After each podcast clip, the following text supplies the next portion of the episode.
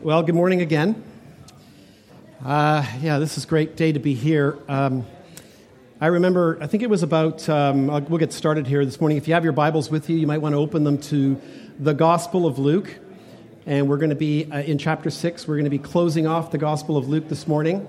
Uh, we're going to be closing off in verses uh, 43 to 49. I remember uh, about six weeks ago, we had an elders meeting, seven maybe weeks ago, and I was saying to the elders, you know, like when we move into the ledge, I should probably, maybe we'll take a break from the Gospel of Luke, you know, and, uh, and I hadn't really thought through where it would be and everything because since we're back at the ledge, you know, I probably should have a, a message that's focused on, you know, the vision and where we're going and stuff like that. And then as we got closer to the date and we're moving along in the Gospel of Luke, really in the last week or two, I'm looking at my notes and looking at it, and I'm going, you know, God was way ahead of me.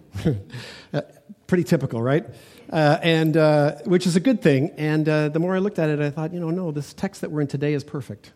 It's really perfect for where we are, and it's perfect for a couple of reasons. As you're going to see, is it is about the rock, not the church, but the person, Jesus Christ.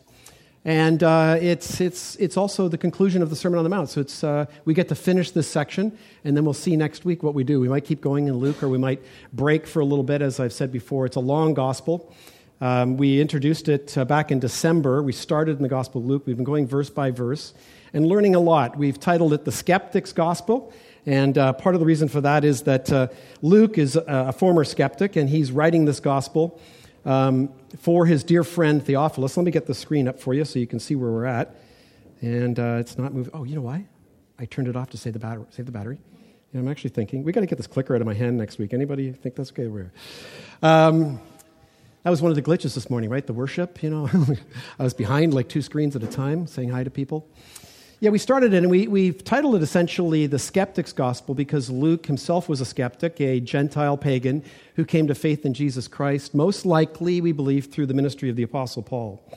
And he's writing this gospel to a dear friend whose name is Theophilus, who he wants to have certainty about his faith in Christ. And so it's been an amazing journey so far in that gospel, learning a lot about Jesus, of course, because that's what Luke wants to profile.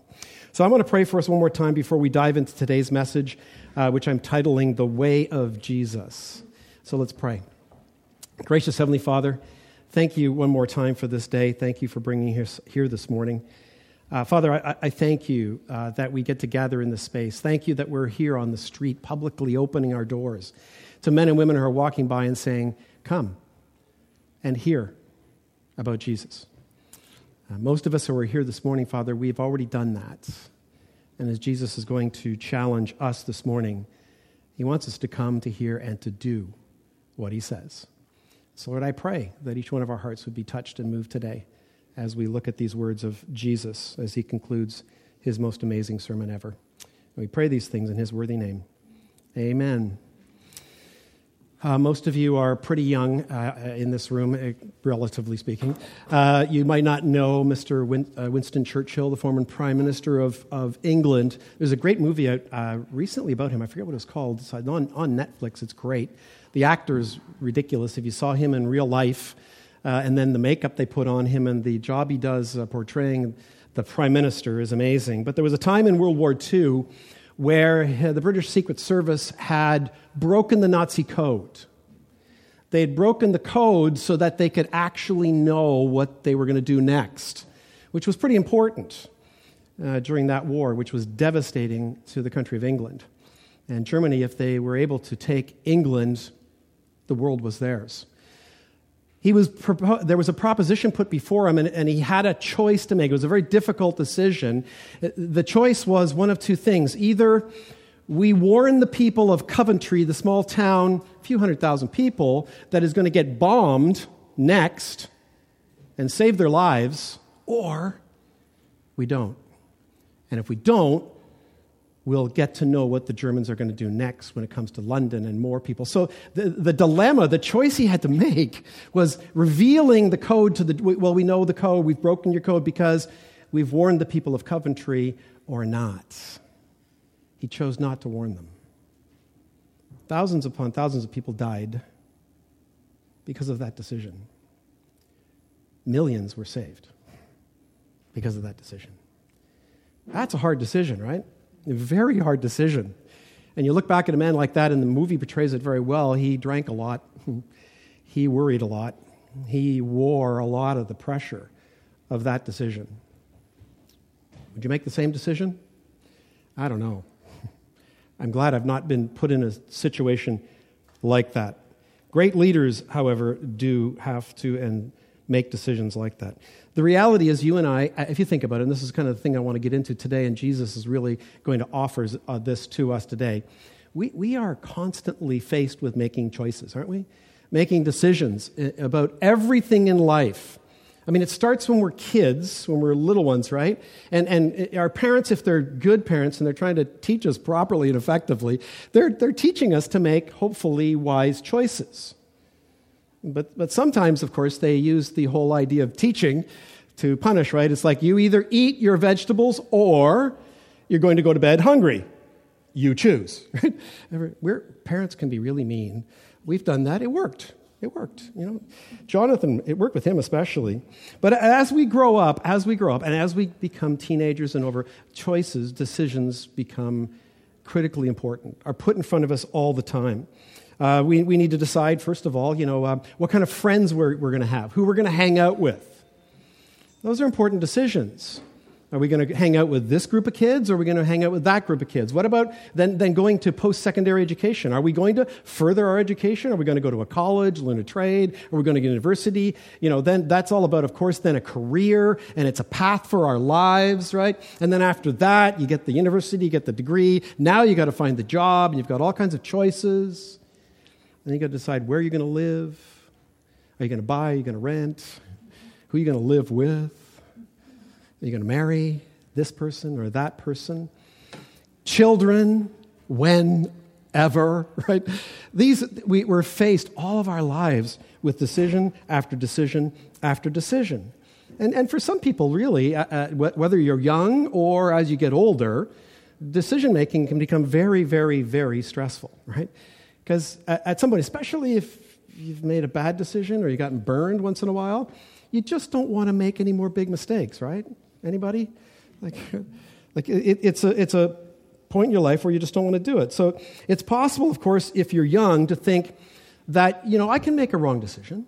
Like, it's okay. Like, it's not the end of the world. If I make a wrong decision, you know, uh, it's all right. You know, like, dust myself off, pick myself back up, and just start over. Anybody got the t shirt? I've got several. Several. Tie dyed to today, right? That's dangerous, though, when you think about it, isn't it? But we think that way when we're younger. We, we think we can make mistakes and just recover. But the reality is sometimes we can make mistakes. We can go so far down a road that our life actually ends up becoming potentially, in that area anyway, a train wreck. An absolute train wreck. And I'm certain most of us have been afraid of that at certain points in our time. We, we had a series uh, last year called Discovering Wisdom. And of course, it was, uh, there was the, the wisdom of the world, and there's the wisdom that comes from above, and that's God's wisdom, right? And, and, and we, we had this, this one phrase that I, I posted at the time. I want to show it to you again, uh, taking it from that message. And it's important, especially for those who are young, those who are thinking, I can crash and burn and I can start all over again. Be very careful with that kind of wisdom because we said this you can have all the knowledge in the world and yet without wisdom still make bad decision after bad decision after bad decision. What, what tells you that just because I've made a bad decision once, I've made a mistake, that all of a sudden I'm wiser? I mean, I've thought that way many times, and it's just not the way it is.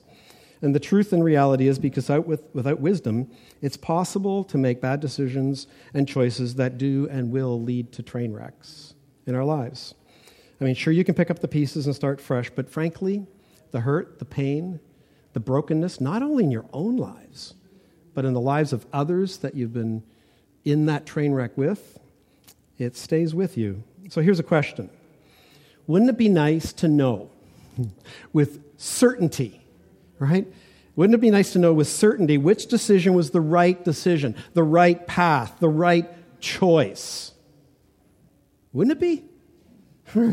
I mean, now someone's going to probably be thinking, if not all of you, yeah, yeah, that wishful thinking, Pastor preacher, right? Like, come on, is that really realistic that we can ever be in that position? Well, let me ask one more question. What one thing do you think you would need to have the knowledge of in order that your chances for certainty about decisions would be much, much better? What might that be? Sorry? Experience. Well, true. Experience would probably be very good. I'm going to propose to you this morning, it boils down to one word. And it's a word that in our culture and our world today, and if you've been around the rock for seven or eight years, you've heard me bring it up quite often. And we need to look at it again this morning because it's the reality of this passage that we need to understand. And that one word would be this the truth. the truth. It's the definite article, right? The truth. Now, you and I both know, most of you know this uh, quite well, that we, we live in a day um, when that word is so obscured, so questioned, it's, it's beyond belief. But that, I want to show you this morning, is the most important thing that we need to possess, if possible, or be close to, in order to make choices and decisions that there's a better chance of certainty they will be the right decisions for our lives. So many of you here today are too young to remember the days when there was more certainty about a number of things. I grew up, I was born, I know it's hard to believe looking at me, but I was born in 1955, right? And, and I remember the days when, like growing up, where there was a lot more certainty, certainty in people's lives, especially around morals, about right and wrong. Now, I was raised in, in, in, a home where my, my mother was Catholic and I was raised Catholic, but my dad was not much of anything. But he was a very moral man. You know, he was very, very moral. And later in my life, when I was doing immoral things as a teenager, he was disciplining me. But he wasn't a Christian. And yet, right and wrong was really important to my dad. And I just remember in those days, it was very clear what was right and what was wrong. And if you want to blame any generation, don't blame the millennials today. Blame my generation, you know, the baby boomers, because, you know, it comes along the early 60s, mid 60s. We're all wearing blue jeans with bell bottoms and tie dye t shirts and long hair. And what are we doing? We're rebelling. Against what? Against right and wrong that our parents had set up. And we're also, we're, we're students of at that time something that we didn't even realize. We're like those frogs in the proverbial, you know, bottle or, or pot that where it's slowly getting warmer.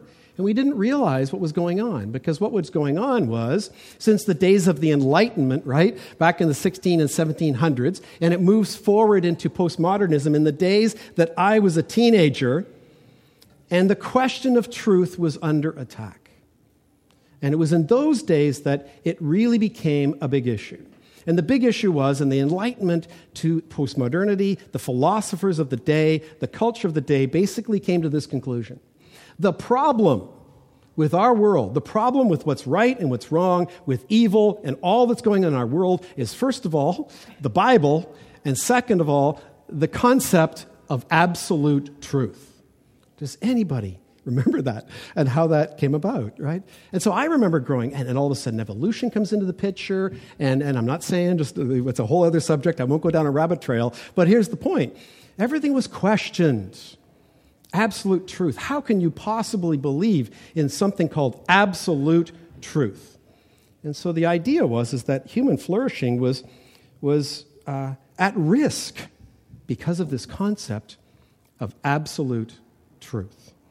And of course, the result was relativism. And that's the soup that we live in today. And it's gone beyond that, as we'll see today. For the past 50, 60 years, the mantra of our culture has been this your truth is your truth. My truth is my truth, right? You, you, you have it. And of course, Oprah and her most progressive friends today have taken that to another notch, and they've taken it to the point where it's like what you need to do and what I need to do is speak my truth. So, so it's not only relative, it's, it's every one of us has our own version of the truth. Does that sound confusing at all to you? Does that not sound like a recipe for a disaster? Yeah, I think it, I think it does. I think it is. So, listen, I, I want to show you a few things here this morning. Let me show you a few problems with that thinking and how it impacts our ability to make right choices, to come here and do what Jesus teaches us to do, wants us to do. Why does he want us to do it? So we will flourish, so we will be healthy. And so we will love one another in the way that we're supposed to. So, first, to say, listen to me, that there is absolutely no such thing as absolute truth. Did you hear that? People say that today, but they'll, they'll say it this way there's no such thing as absolute truth. I added the idea that they're saying there's absolutely no such thing as absolute truth. Do you see the contradiction there? It, it, the statement itself is a statement of absolute truth. And so that's one huge contradiction. Another example would be one of the key objections that people have to Christianity.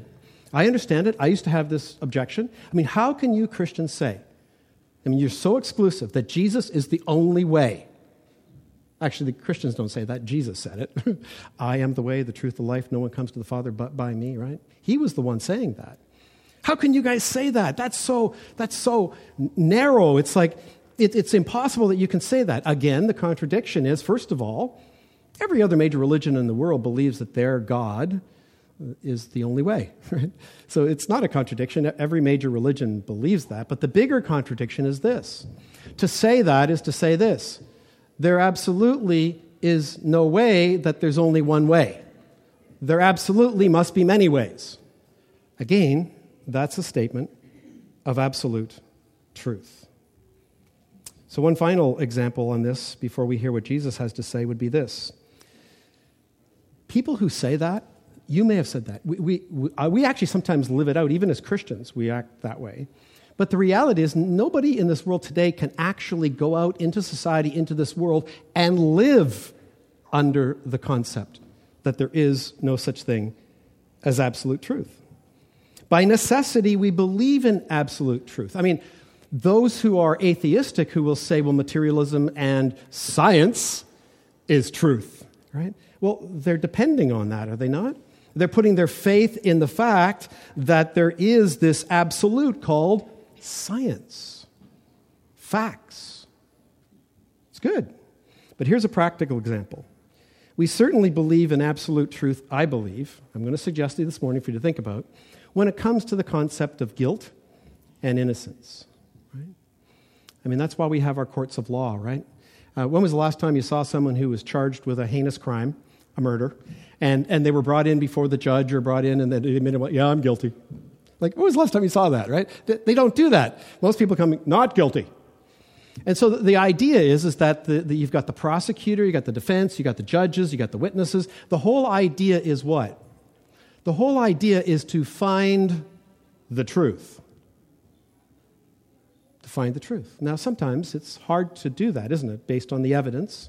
O.J. Simpson comes to mind, right? O.J., remember him? He got off that a guilty. But here, here's the thing I want to ask you before we move on to God, Jesus' words this morning. Is the truth not out there? Think about that. In the case of a person who's charged with a crime, the truth is they either are fully, absolutely innocent or fully, absolutely guilty. Right? So the truth is out there. Absolutely. Where might that be?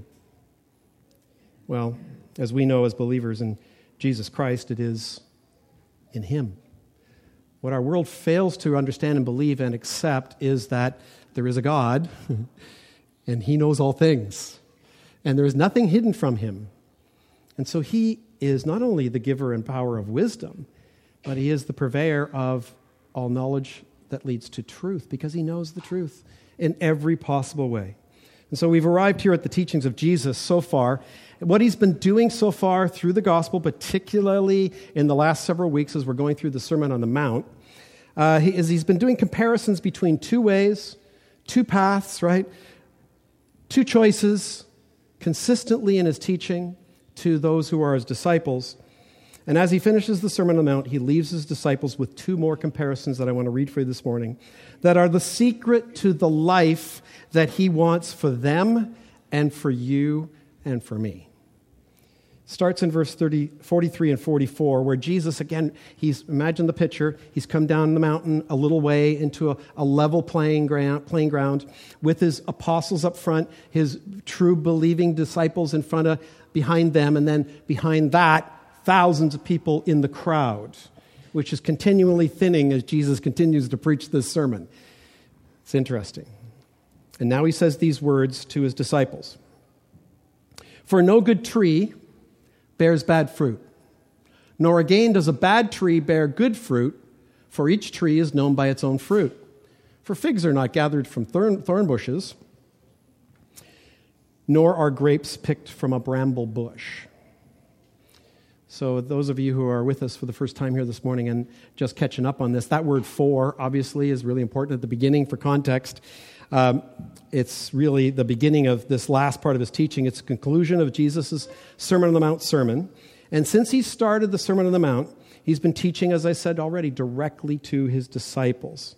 Everything has been teaching them has been centered around uh, what we've learned to call the beautiful attitudes, right? The beatitudes of the kingdom that are part of his kingdom process. And as we learned in the last several weeks, he's really narrowed it down, really made it really simple for us, although it was an incredible challenge for his disciples in that day. And as we went through this in the past three weeks, very challenging to us. He's, he's synthesized it down to basically three things, two really important ones. The first is just love your neighbor. Just, just love your neighbor. And he literally meant that. And he's not talking about the people you just walk by on the street going, hey, love your neighbor, love your neighbor. Not really in your life, but love your neighbor. No. He's talking about the people who maybe live to your right, live to your left, across the street, behind you, in this room here. And then he also said, shockingly, love your enemies. So, what we learned from that was really what he's saying is he wants us to love everyone always. Such an easy thing to do, isn't it? And then last week, he threw in one more. While you're doing that, judge not, unless you yourself want to be judged. So, this is where he's been going. It's incredible. And, and, and what we learned last week is essential to our passage for today, and that is that these are heart issues. These aren't things that you can just think about in your mind and go, yeah, I'm just going to. I'm going to suck it up and I am going to love my neighbor who I'm fighting with over that fence, right? Whatever. Or I'm going to love my enemies, whatever it might be. That's no, it's, it's a heart issue. And that's what Jesus has come to do is give us new hearts, and that's the good news. He offers to give us new hearts if we will trust him with our life, with everything about our lives. No effort required, just faith. So, this, this text, obviously, right here, what we're looking at here, is taken from the world of horticulture, right? And it, it's really, come on, anybody can read this. It's real simple logic. I always love these people go, yeah, well, the Bible, there's so many different ways to interpret it. Okay. I don't know. It seems pretty simple to me, right? You don't have to be a, a preacher, go to get an MDiv, and four years in a seminary, in order to look at the text and go, it's pretty simple what he's actually saying here. You know, first, if the tree itself is healthy, I mean, if, if it has deep roots, right, and it gets enough water, enough sunlight, the chances are that that tree, if it's got all those things, all those ingredients, is going to produce leaves and nice fruit, right? It, it's going to do that. That's on the other hand, it's also, secondly, trees we see here are known by their fruit. So we call it an apple tree because there are apples growing on it, right? Like it's, it's simple logic. There's nothing, you know, there's no brain surgery required here in order for you know you to be able to uh, figure this out. It's simple, basic science and logic. But there's a comparison too, and the comparison is helpful as well. Bad trees here are said to be thorn bushes, prickly. You don't want to go near them. You don't want to pick the fruit of those. They don't bear fruit anyway, but right? And then bramble bushes. And so, when have you ever really seen any lovely fruit hanging from these nasty bushes? So, Jesus is setting up a comparison here. He's trying to get us to think about them in that day, to think about the comparisons that are before us. But there's also the tree and the fruit and how they're related. And so, Jesus now applies it when he says this. Look at this. He says, The good person out of the good treasure of his or her, what? Their heart produces good. The evil person out of his evil treasure produces evil. For out of the abundance of the heart, his mouth speaks. So now we get to the heart, right? The heart of what Jesus is getting at. And right away, we can see that he is speaking about two people, two people with two different kinds of hearts. Is Jesus who's preaching this sermon, thankfully. And so there's a comparison again. He's comparing here. And it declares to us that from God's perspective, maybe not the human perspective, you and I, you and I need a heart that is rooted in really good soil. We need a heart that is watered appropriately. We need a heart that receives sun, shine. We need a heart that is truly healthy, that has a vascular system that is healthy. And if we have hearts like this, then good fruit will be born through our lives that we lead. It's pretty good. It'll emanate from our mouths and be evidenced from our lives. On the other hand, if our hearts are unhealthy and our veins are clogged, well, clearly what comes out of us will not be very healthy at all. And so the key words, of course, of Jesus there are this For out of the abundance of the heart, the mouth speaks. Know, again, many of us who, who have earthly wisdom, and I do from time to time, we all do, you know, we, we, we don't listen to the heart that God has planted in us. We're not listening to the heart of God. We're thinking about things. And our mouth starts talking before we're thinking about God's heart on an issue. It's just my head is into this, and I start talking. So it's very interesting. Jesus has already, already taught us, right? Remember last week? Judge not. And this is the great conundrum that many of us have, right? Because people who are not Christians, who, you know, what is the one thing that they hate about Christians besides the exclusivity more than anything else? You're so judgmental, right? You're just, you're just criticizing everybody, judging everybody, and the Bible even says, judge not. Well, wait a second. Jesus is saying right here that you can judge the fruit of a person's life right? You can judge their heart by their fruit. And he's actually imploring us to do so. He's actually imploring that you must do that. So it's used to end conversations, quite frankly, when people drag that out. And Jesus is simply saying here what we know to be true the tongue, hmm. the things we say when people aren't looking at us, right? You know, like when we're alone with our wife or with our friends or we're in the room and we stub our toe or we hit our ham, hand with a hammer or whatever, what comes out of our mouth is what's in our heart, right? It's the way it is. I remember uh, many years ago, uh, many years ago now, uh, when I first became a Christian, th- there were a couple of very significant changes. The first thing is, is that I didn't realize it was just Jesus saves, but he shaves, right? I got a major haircut? Because my hair was down my back, and I was a hippie in Toronto playing in a rock and roll band, etc., doing all kinds of crazy things. But one of the things that I did a lot, and I'm embarrassed to say it, but it's just true, I, I took the Lord's name in vain a lot, and I cursed quite a bit the Lord's taking the, taking the Lord's name in vain thing was, I mean, even when I go to Catholic church, I would get in trouble with that, right? But, but the reason why that was is because, I, and, I, and I don't mean to put it on a particular group of people, but my mom and dad were, they grew up in, in uh, Cape Breton, Nova Scotia, and just the language in our house, and we went to parties with all the East Coasters, you know, Lord Tunderen, they would say his name, right? And it was just, it was just like, and, and, after a while, like I wanted to be like my dad, so I'm walking around going, Lord Tunderen at seven, eight years of age, and my dad go, hey, hey. And I'm going, wait a second, you say it? What? And it just goes on from there. And, and people like, you know, something bad happens and they just go, they just take his name, right? And, and I was doing it consistently, constantly. And, and I remember the guy who was witnessing to me when I worked at the stereo shop in downtown Toronto. Um, and he would give me, he was a born again Christian. He's all over me, like witnessing to me. And I'm going, please be quiet. Right. And, and, you know, like I'm smoking and I'm taking the Lord's name in vain. And, and he kept going after me on that. And I remember the night that I gave my, my life to the Lord, I trusted him. Um, not that I did anything, believe me, but I, I, I was doing what I thought I needed to do pray, confess, and really repented and really felt the Holy Spirit come into my heart and my life. And, um, you know, it was about a week, a week and a half later that, um, you know, I already had the haircut, by the way. Uh, but the, the, the, week and a half later, people were going, Glenn, you're not, you're not cursing anymore. It was unconscious to me. Like, I, I didn't, like, all of a sudden go, okay, now I have to be this kind of person who doesn't do it. It was literally taken away from me. And my wife noticed that. At the time, she was my girlfriend, and we got married shortly after I came to the Lord. But it was a wonderful experience, and I look back on that and go, man, that was, that was wonderful. The Lord did that. And as I've grown in my faith, there are many other things I said, Lord, would you, would you change that about me? Like, like you did that. Why don't you do this? Like, what's taking so long? Well, maybe there's something on my part that I need to do.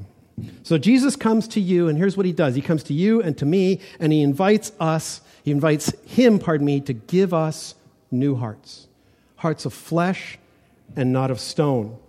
Then what he wants to do with you and for the rest of your life and my life is what he wants to do is massage that heart and keep massaging it and softening it so that you will become like him. You will become the kind of person who can truly love your neighbor, love your enemies, not be judgmental. That's what he's trying to accomplish in our lives. So, next, he offers a warning, followed by an illustration of the two paths that are ahead of those with these new hearts, by the way. You can't do this without these new hearts. With these new hearts and those without, there's a comparison. So, first, he says this. This is important. He says, Why do you call me Lord, Lord, and not do what I tell you? Everyone who comes to me and hears my word, look, and does them, I will show you what he's like. So he's setting it up. He's, he wants to show us the picture of a person.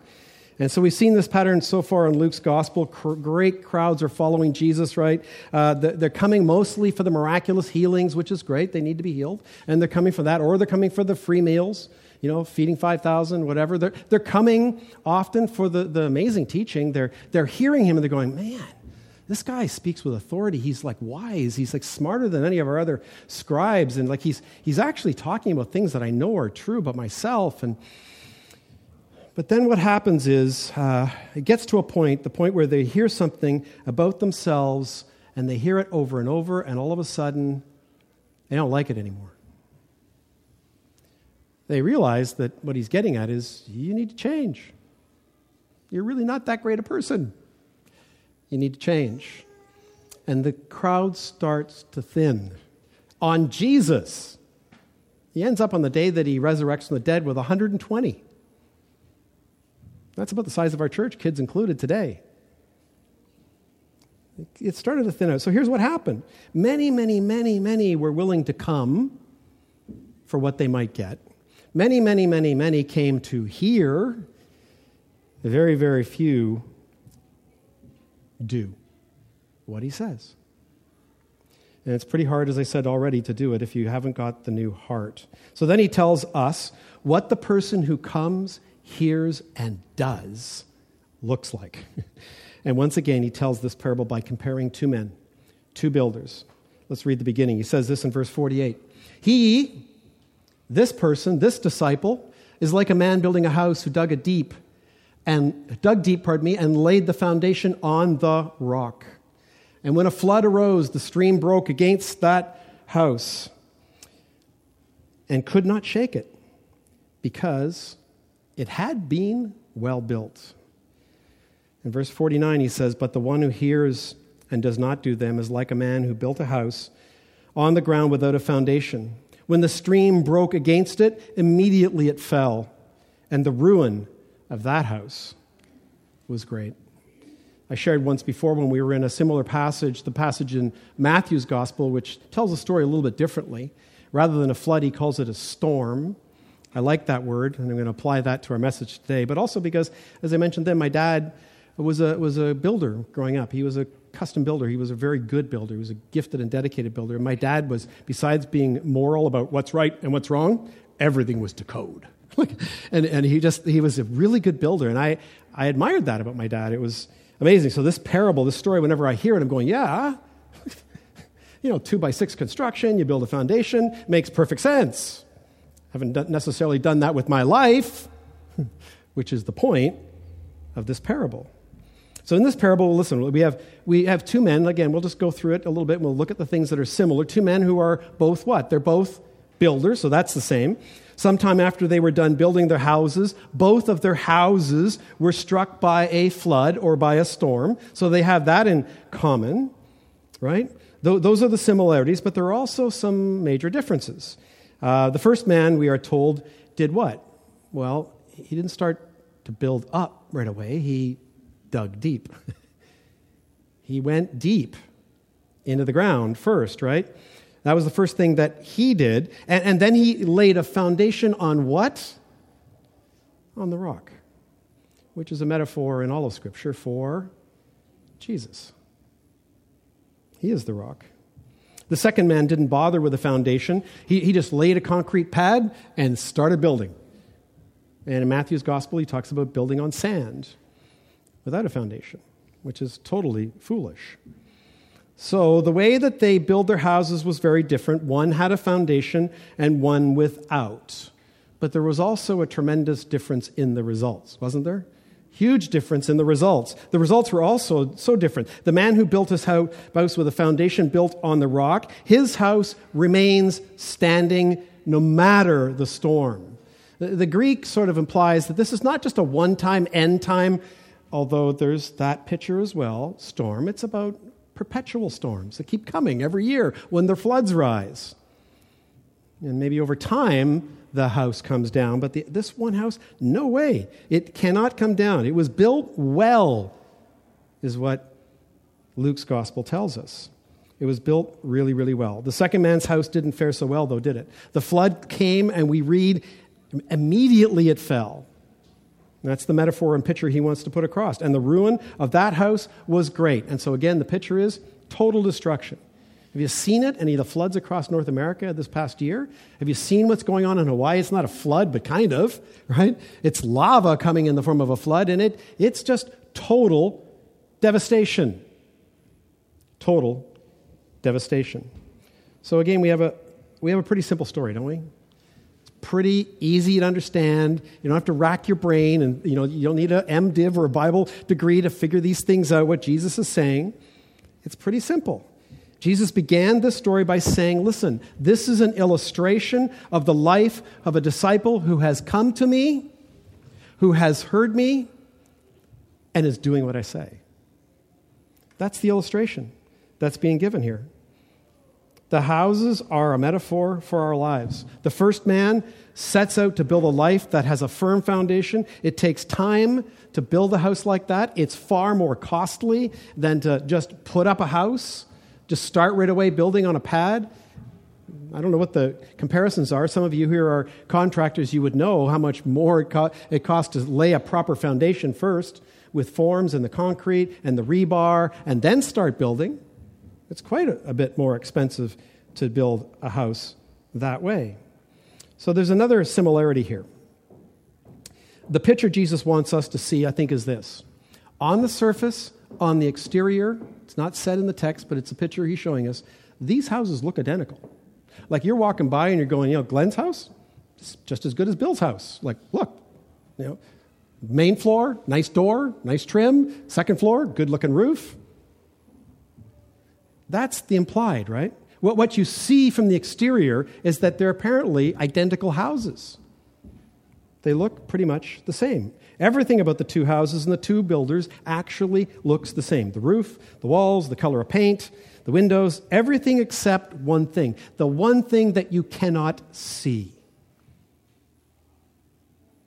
the heart. Oh, wait, it's the foundation. Oh, wait, is it the foundation or is it the heart?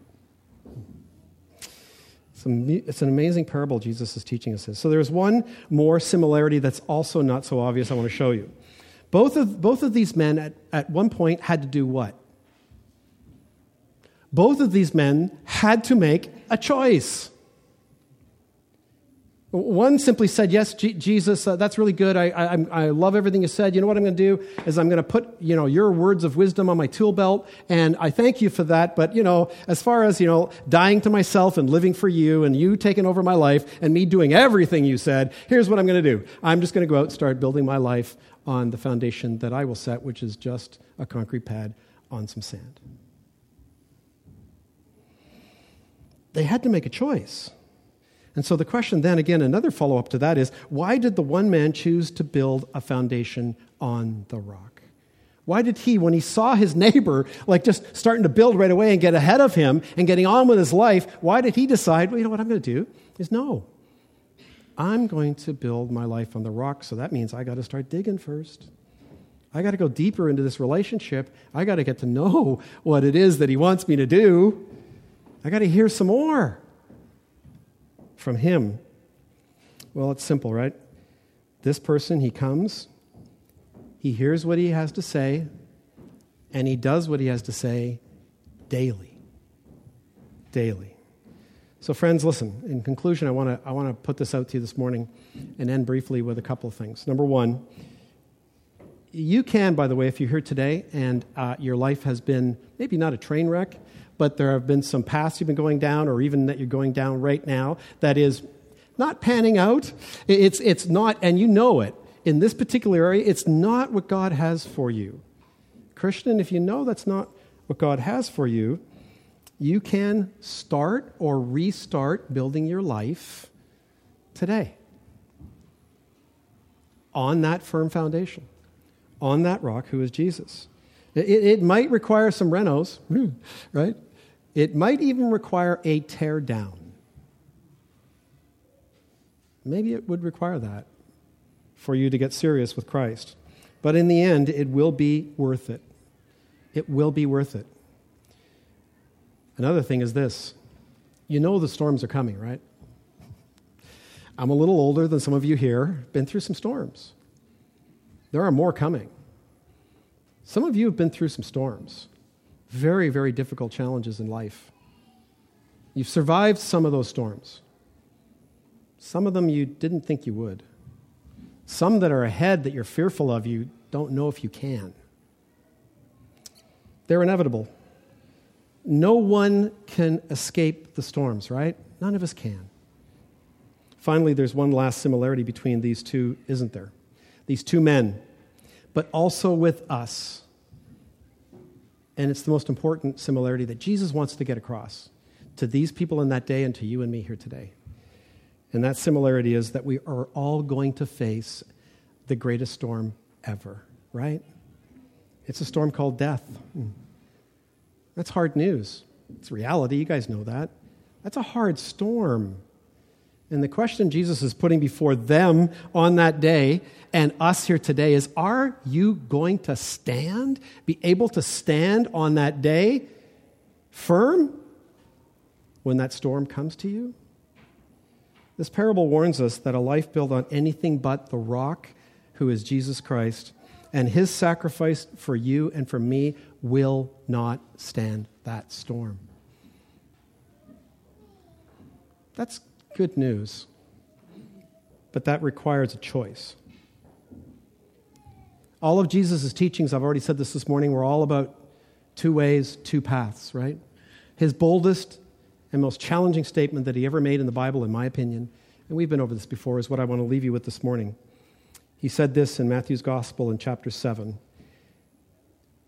And he's saying it to the crowd, he's saying it to his disciples, and to everyone. This is part of the Sermon on the Mount. This is near his conclusion in Matthew's Gospel. It is smack between Judge not and the two stories that we just read today. And Jesus says, Enter by the narrow gate, for the gate is wide and the way is easy that leads to destruction, and those who enter by it are many, for the gate is narrow, and the way is hard that leads to life, and those who find it are few. That word find in the Greek can also be translated choose. Many people choose to build their lives on sound, on sand, pardon me, without a foundation. Jesus says that there are few who choose the narrow gate. Few, not many. Few who will choose that narrow gate, a foundation that is built on Him. This is your choice and my choice to make today. My prayer and hope for you is you will choose well. Pray with me, would you?